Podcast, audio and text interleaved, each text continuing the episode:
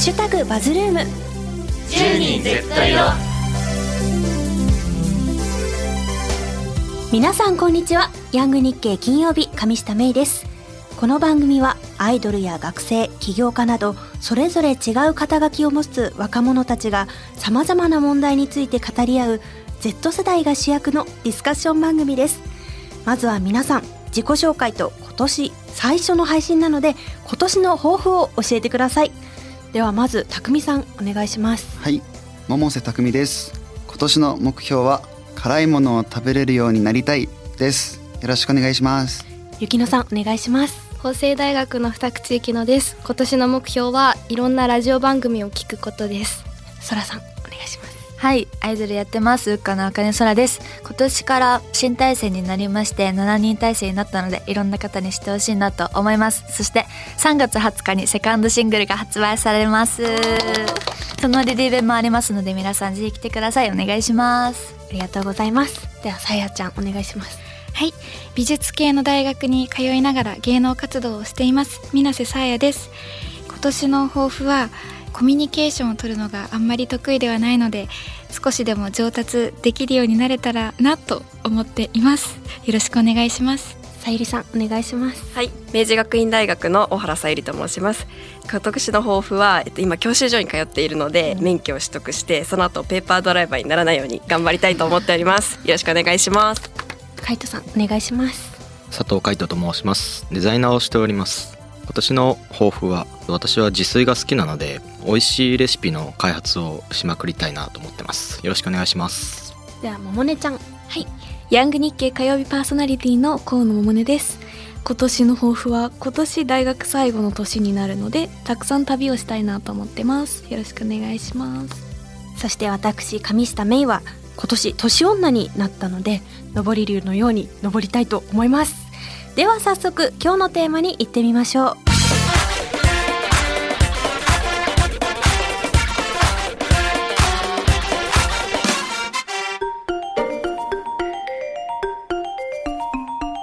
ウォームアップテーマ、自分的美味しいお餅の食べ方。皆さん今年のお正月はお餅食べましたか？食べました。食べた方も食べてない方もいらっしゃるようですが好きなお餅の食べ方や地元独特の食べ方、 SNS で見たやってみたいアレンジだったりを教えてもらいたいんですが、ある方いらっしゃいますか？はい。あ、海斗さんお願いします。私はSNS で見たっていうまさにそれなんですけど、餅に味噌と砂糖とめんつゆを混ぜたもので、それでその上にチーズ乗っけてそれを焼くっていうのが飛ぶレシピって言われて、飛ぶぞって書いてあったんで本当に飛びましたね。めちゃめちゃ美味しいんでやってみてほしいです。調味料はもうお餅にもう混ぜて入れる感じですか？あ、まあどうしてもいいですかね。どうしてもいいですありがとうございます。他に皆さんいらっしゃいますか？はい、私あかねそらはですね、お父さんの知り合いの方がよく毎年12月のお尻の方でお餅つきやってるんですけど、いいですね。それのつきたてのお餅をお雑煮にして食べるのが一番美味しいです。地元のお餅の食べ方みたいなのもありますか？もねちゃんお願いします。はい、愛知県出身なんですけど、愛知はお正月に限らず五平餅を食べるので五平餅が大好きです。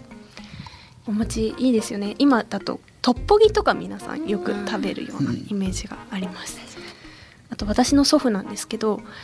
すごくハマっているのがベーコンにお餅を巻いて焼くんですけど、それにお砂糖の入っためんつゆつけて焼くやつがすっごい美味しいので、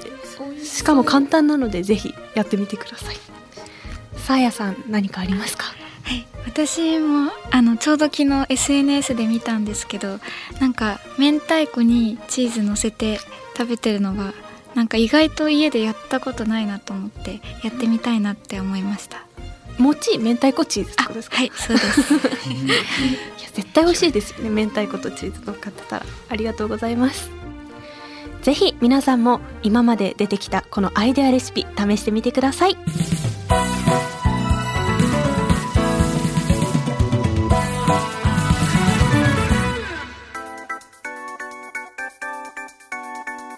では本題に参ります。本日のテーマは推し活です。まず皆さんにお聞きしたいのが推し教えてください。ではまず匠さんお願いします。はい、百瀬匠です。俺の推しはプロレスです。プロレスは小学校5年生の時にテレビで見てハマって、新日本プロレスっていう団体の、当時いた中村慎介選手の試合を見て、小学生ながらになんか個性的なキャラクターと、男らしさと強さみたいなところに惹かれて、そこから今も仕事が休みだったり暇さえあれば東京都内とか地方とか行って見に行くぐらい好きです。小5からずっと好きってすごいですね。ずっと好きです。ずっと毎日見てます。ありがとうございます。続いてゆきのさんお願いします。はい、二口ゆきのです。私の推しは星野源さんです。逃げるは恥だが役に立つの時からすごく好きで、もちろんお芝居もお顔も歌も全部好きなんですけど、特に私が好きなのは言葉がすごく好きです。エッセイとかラジオで話されてる日常の話や、楽曲に込められたその歌詞だったりとか、物事の捉え方とか考え方とかがすごく洗練されてて、こうなりたいなと思いながらいつも推してます。ありがとうございます。そらさんお願いします。はい、あかねそらです。私は推しがいません。で、普段私はアイドルをやってるので、推される側の意見として今日はみんなとお話ししていきたいなと思います。ありがとうございます。ではさあやさんお願いします。はい、水瀬さあやです。私は、アニオタなんですけど、特に好きなのが魔女のたびたびっていう作品の中の主人公のイレーナという子が大好きです。小説もたくさん出てて、もう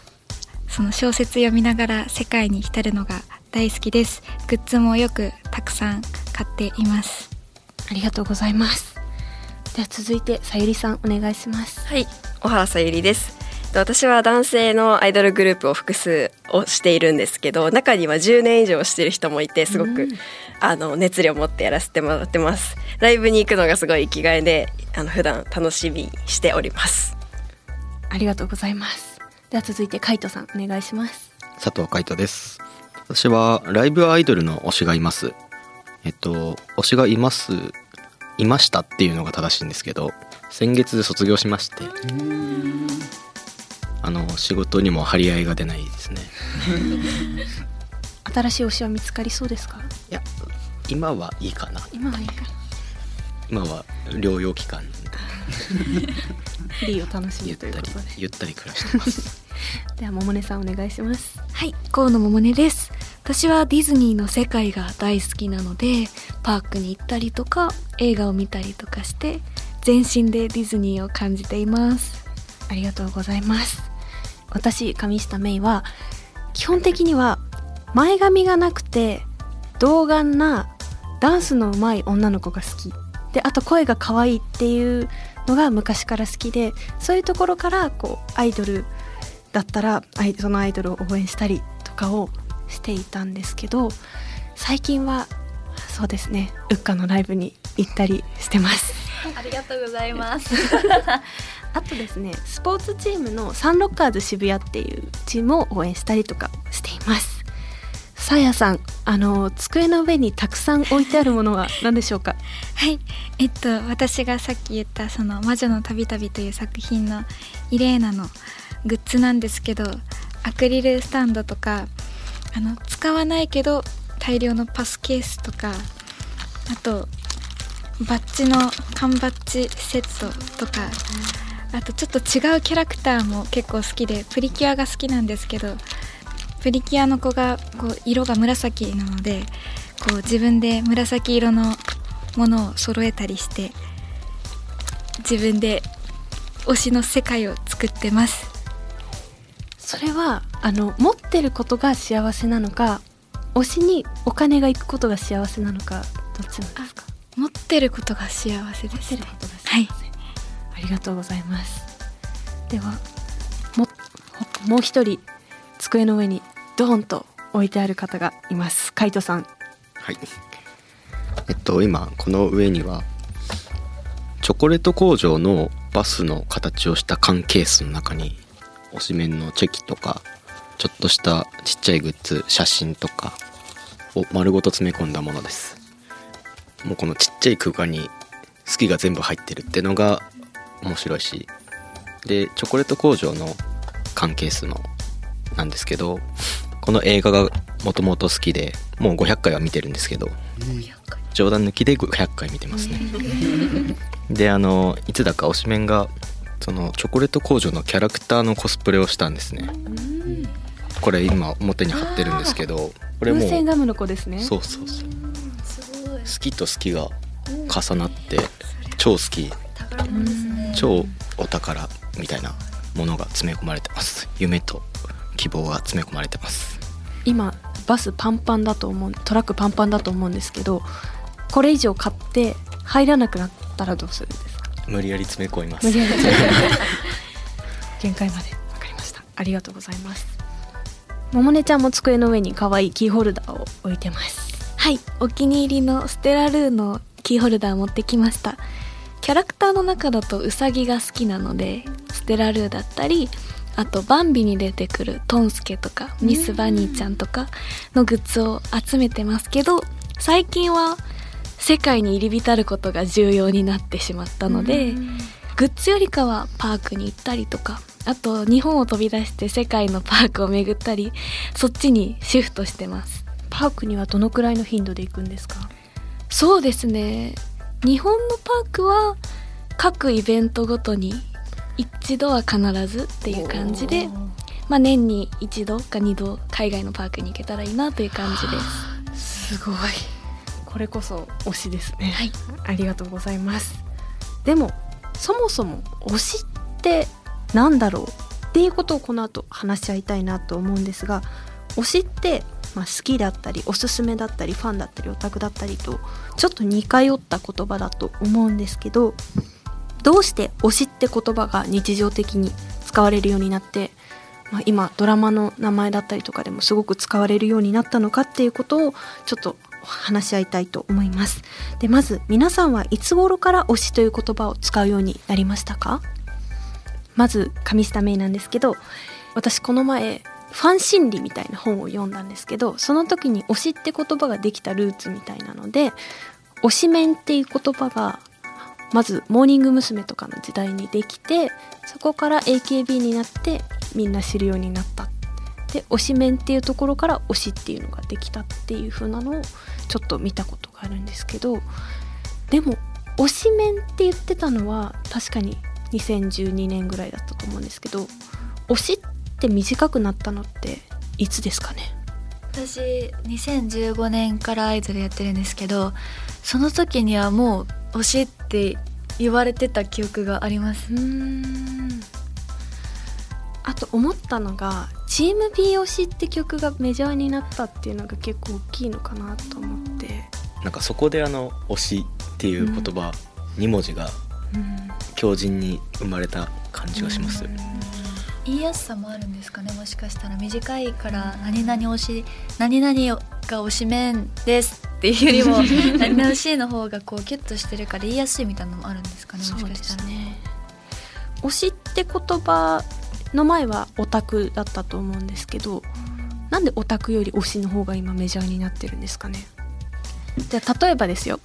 茜空推しっていうのと茜空オタクっていうのでいうと、どういうイメージの違いがありますか？そうですね、推しの方がなんかまあ最近やっぱり広く使われてるって言葉もっていうこともあって、こうすっごいのめり込んでる人からこうなんとなく好きだなって人まで広く使われる気がするんですけど、オタクっていうとやっぱり多分語源的にも家でもう熱狂的にやってる人っていうのが多分元にあると思うので、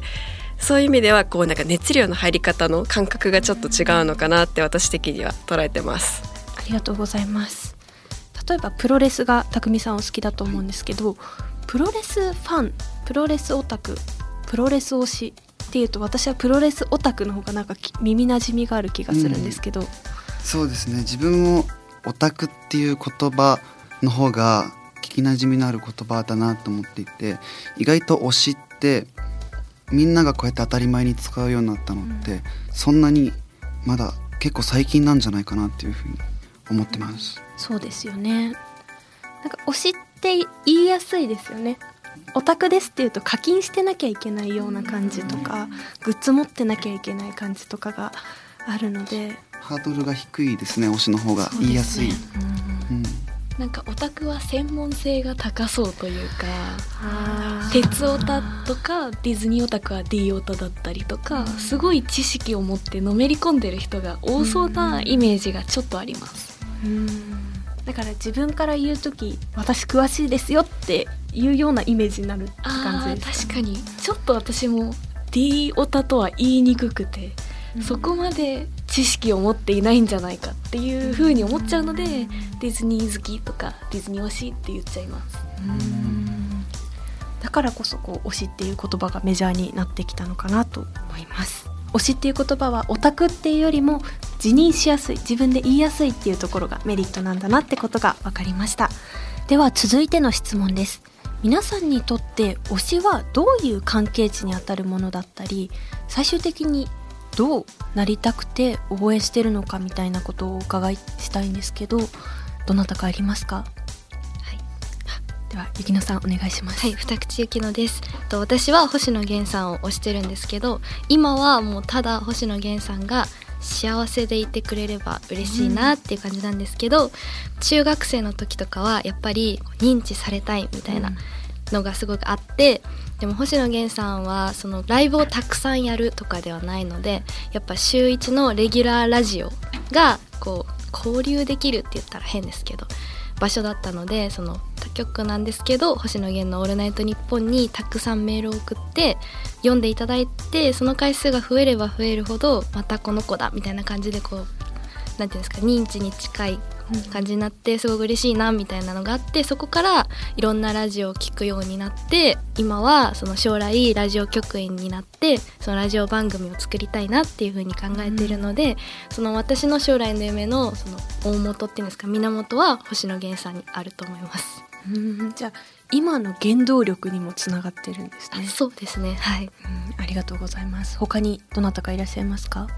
ももねちゃんお願いします。はい、私は自分の幸せのために推し活をしていて、ある意味現実逃避とかストレス解消にもなってるんですけど、自分がディズニーの世界の一員にちょっとだけ慣れてることで、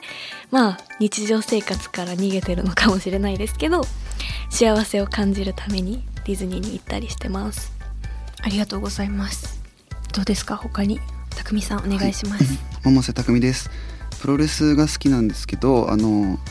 試合を見に行って応援したりすると日々の生きる活力みたいな、いろいろ仕事もやる気出ますし、いろんな生活の面でもすごい助けてもらってる部分もあるし、普段は俳優やってるんですけど、プロレス好きっていうのをいろいろ言ってたうちに解説の仕事を試合会場でやったことがあって、その時はゴールなのか分かんないけど、自分の好きなことが仕事にできたっていう喜びはすごいありました。すごいですね。解説いかがでした？解説って真面目なことを言うイメージだったんですけど、ただのファンみたいな顔で見てましたファンですもんね、はい、ありがとうございます。私なんですけど、私が、例えばアイドルだったりとかバスケのチームを応援するときに憧れの面と諦めの面があると思ってて、例えば憧れの面で言うとこういう風になりたいという目標で、諦めの面だと私はこういう風になれないから私がなりたかった人生を代わりに努力して頑張ってくれてるっていうところが、私にとってはその推しを応援する原動力になってて、それこそ私が前髪ない子が好きなのは前髪ないのがすごく似合わないからっていうのがあって、でかつダンスがそんなに得意じゃないので、前髪なくてダンスしてて声が可愛くてっていう子を応援することによって、こう自分の生きたかったか生きたくなかったかは別として、自分が生きられなかった人生を代わりに生きてくれてるっていう風に感じることがあるんですけど、どうですか皆さん？そういうので言うと憧れの面とどっちの面が強いですか？二口ゆきのです。私は憧れの面がすごく強いなと思っていて、私はもう運動神経が本当に皆無なのでダンスもできないですし、音痴なので歌も歌えないっていうのがあるので、なんか星野源さんのようにそのダンスもできて歌も歌えてっていうのはやっぱすごいなと思いながら推してます。でも目標としてそういう風になれるようにっていうのがあるんですか？歌とかダンスに関してはないんですけど、言葉がすごく好きなので、自分も言葉を操って他の人にちょっとでも元気になってもらえるようになりたいなっていうのはあります。ありがとうございます。水瀬沙耶です。私はそのアニメのキャラクターのイレーナっていう子が推しなんですけど、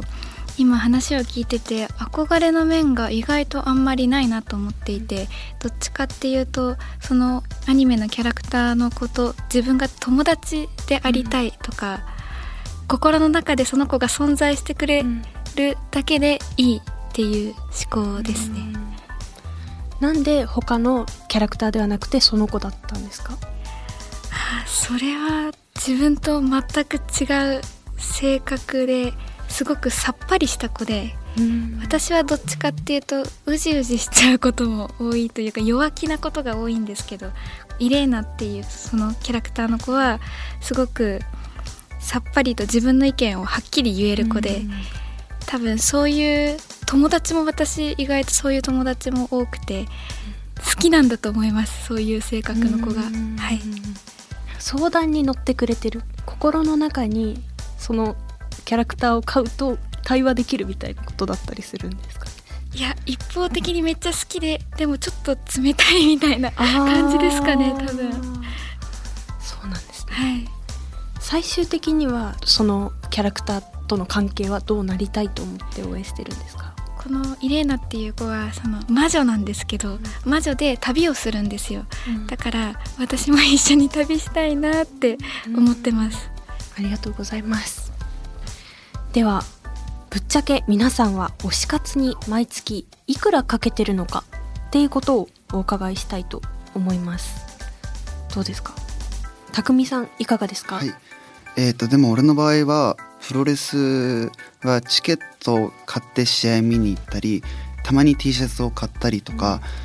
それこそアイドルの方みたいに例えば CD たくさん買ったら活躍できるとか、そういう別にグッズいっぱい買ってもそれが試合に勝てるわけではないので、他の推し活に比べたら多分チケット代とかそういうちょっとしたグッズぐらいなんで、収入の月で言っても2割ぐらいだと思います。ありがとうございます。雪乃さんいかがですか？私はそうですね、月によって変わるんですけど、鳴らすとだいたい1万円くらいで、私じゃないんですけど友達の話だと、私のお友達はSMILE-UPの某男性アイドルがすごく好きで、彼女はもう時間とお金の許す限り全部の現場に行きたいタイプで、ツアーはもう各公演全部全捨てして、海外の現場にも必ず行って、で音楽番組の収録とかも全部行くタイプなんですけど、その人は50万ぐらい使ったって言ってました。うわ、すごいですね。それは生活は成り立ってるんですか？成り立ってないですね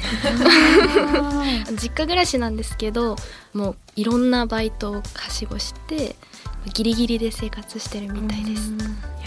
ありがたいファンなんですかね。はい、そうだと思います。ありがとうございます。では沙耶さんお願いします。はい、私はそのアニメのキャラクターのオタクなので、結構グッズ以外に何か買うっていうことはあまりなくて、で月にというよりはそのキャラクターのグッズが出たその月に一気に買うっていう感じなので、それでも1万円くらいかなって思っています。でも一回こう常にこのイレーナっていうキャラクターのこと身近にいたいなって思って、その子の瞳の色が青紫色なんですけど、自分でちゃんとしたアクセサリー屋さんに行って、その瞳の色に一番近い宝石のネックレスを買ったことはあります。いいですね、生活の中にも。はい、ありがとうございます。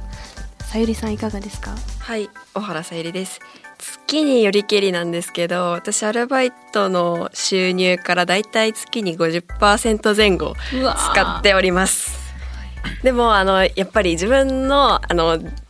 で稼いだ範囲でやっていきたいっていう気持ちはあるので、それでなんか節約したりなんか無駄なものを買わないとかして、そっちになるべく回せるように普段している感じです。 50% を当てるっていうことはどうですか？生活は、ある程度大丈夫？そうですね、私今実家暮らしなので、結構そういう意味ではこう自分で稼いだものはなるべく自分の趣味とかに使えるような状況ではあるので、苦しいっていう感じではないです。それはグッズが欲しいんですか？それとも推しに課金したいんですか？グッズも出た時は買いますし、ライブとか舞台とかそういうものがあった時はこうさらにちょっと金額が上がってくって感じですね。じゃあ推しの活躍を見逃したくないが近い感じ。そうですね、私この現場も行ったしっていう気持ちをこうどんどん積み重ねていくのが楽しいみたいなところもあります。ありがとうございます。では海人さんお願いします。はい、佐藤海人です。私はその卒業を先月されたので推しメンが、なんでそれまでの間は多かったとしても 3,4 万円ぐらいなのかな、かなり多い月でって感じなんですけど、月に10本から15本ぐらいのライブが結構コンスタントにあって、でその中でだいたい5本ぐらいいければもう十分かなって感じで、なんかやっぱり全通したいみたいな気持ちも全然あるんですけど、適度に合わないことで1個の質を上げていきたい、1個の価値を高めていきたいっていう面で、わざわざ全通はしないですね。それは自分にとっての価値ですか？そうですね、たまにしょっちゅう会えてもありがたみが薄れるというか、でお金も使っちゃうしっていうのがあるので、その中で物販でチェキを取ったりみたいな感じのはあるんですけども、チェキループとかはしないです。ありがとうございます。ももねちゃんお願いします。はい、私は海外ディズニーに行く際に一気にお金を使うタイプなので、年間数十万円かなと思っているんですけど、一昨年とかフランスのディズニーに行って、しかもディズニーホテルにやっぱり行ったら泊まりたいんですけど、一人で行ったんですけど、海外のパークってルームごとの販売なので、一人で泊まっても二人で泊まっても値段が一緒で、一人で2人分の値段を払わないといけないっていう、ちょっと負担が大きかったです。一人で行ったんですね。はい、一人でフランスのディズニーは行きました。大人でおしゃれな感じの旅ですね。ありがとうございます。私はライブに月に1回ぐらい行くのと試合に1回行って、だいたい両方 5,6,000 円ぐらいなので1万円ちょっと超えるかなぐらいになると思います。ではこの推し活の経済についての話をしていきたいと思います。ではここからは日本経済新聞社のヤング日経ながら日経のプロデューサー村野孝直さんにお話を伺いたいと思います。お願いします。はい、まず推し活の市場規模についてお話ししたいと思います。推し活っていうことによってですね、例えばライブの売り上げですとか、あとグッズの売り上げですね、さらにその遠征って言いまして、全国各地でイベントとかライブを行うときにファンもついていったりする、その交通費とかそういうのを合わせて経済効果っていう数字があるんですけど、これ矢野経済研究所っていうのがオタク市場っていう分類で調べてまして、それ見ますと大きいジャンルで言いますとアニメとアイドルが2大市場になってるんですね。でこれ2022年度の数字見ますと、市場規模アニメが2850億円でですね、これ前の年2021年度に比べて 7.5% 増えてると。でアイドルの方は1650億円で 10% 増えてると。で先ほどプロレスという話もありましたけど、プロレスが120億円ですね、これが 9.1% 増ですね。いずれも前の年度よりも増えているということなんですね。ただこういった推し活市場はですね、コロナの影響を受けてついこの前まではすごい減少してたんですね。これ2019年度から2020年度にかけてですね、アニメは 8.3% 減でプロレスは 16.1% 減だったんですけど、アイドル市場はほぼ半減したんですね。19年度と2020年度と比べると、これやっぱりライブそのものが減ったことですとか、ライブ開いても人数制限したりですね、その影響を受けてほとんど半減してたんですけど、もうほぼほぼその2019年度の水準に近づきつつあるぐらいまで今戻ってはきているということなんですね。でピア総研というチケットピア作ってる研究所が調べたデータによりますと、もう2023年時点でそのライブエンタメっていうのはコロナ前上回ってるという数字も出てるんで、23年はもうちょっと上回ってくるのかなという気はしますね。じゃあ改善されただけではなくて、プラスアルファの、そうですね、さらに上回ってると。というのも先ほど推し活の市場として遠征とかも挙げられましたけど、他にもですね、今例えば推しのアイドルが訪れた場所を行く聖地巡礼的なものですとか、推しの広告をですねファン自体が作ってしまう推し広告とかですね、そういう推し活の幅が広がってるんですね。それによって市場規模はまだまだ拡大はしているということなんですね。渋谷の大きい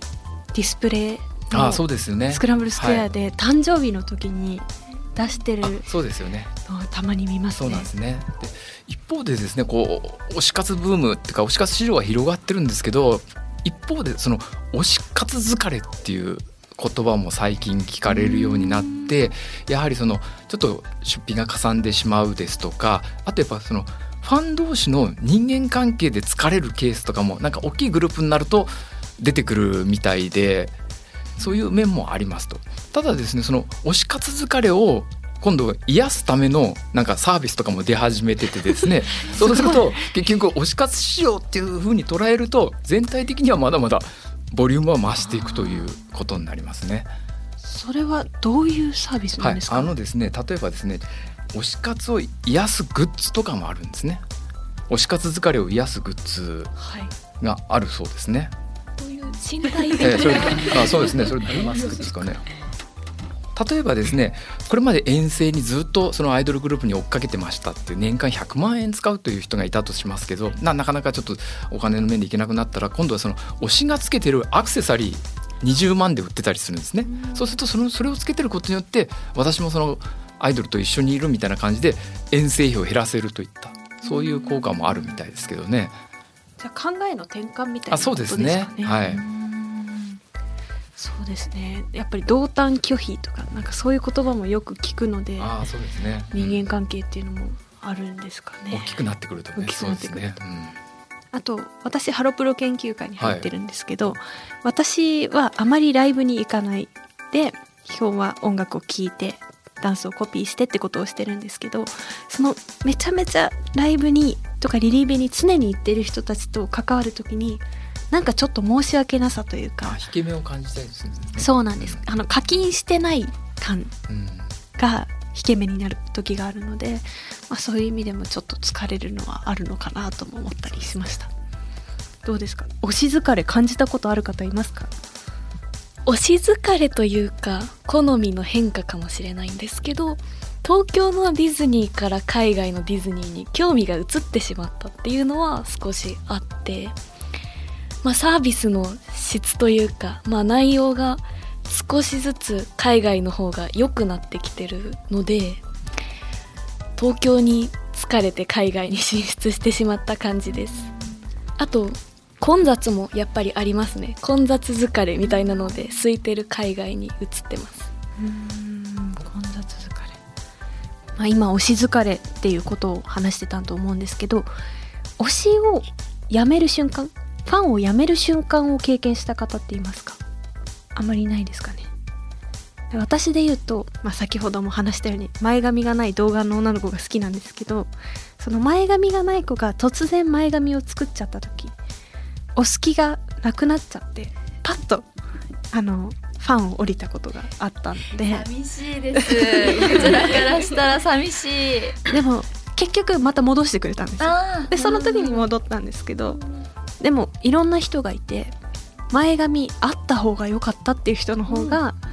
意外と男性ファンとか前髪があった方が良かったっていう人が多くて、私みたいな気難しいファンがいる推しはかわいそうだなと思いながら見てました。今そうですね、推しを辞める瞬間の話をしたんですけど、推しちょうど卒業された海人さん、はい、どうですか、お金の使い方とかなんかいろいろ変化はあるんですか、卒業を前にすると。卒業1週間前の時は一応行けるライブ全部行って、うん、でだからちょっと上がったんですけど、やっぱ本数とかこのイベントがもう最後だっていうのが、カフェイベントとかそういうのやるんですけども、最後のカフェイベントだって言ってちょっと多めに使ったりはしてました。ちょっと焦りながらお金使うのも自分としてはあんまり気持ちよくないので、そんなに無理なくお金はちょっとずつ使ったっていう感じが大きいですね。普段通りちょっとは増えたぐらいですね。どうなんですか、こう推しが卒業しちゃった気持ちは。ああ、ミーシャのエブリシング聞いてちょっと泣いちゃう時ありますね。You are everything。そういう感じですね。でも今は全然元気に過ごしてますけど。ハッシュタグバズルーム、前編はここまで、後編に続きます。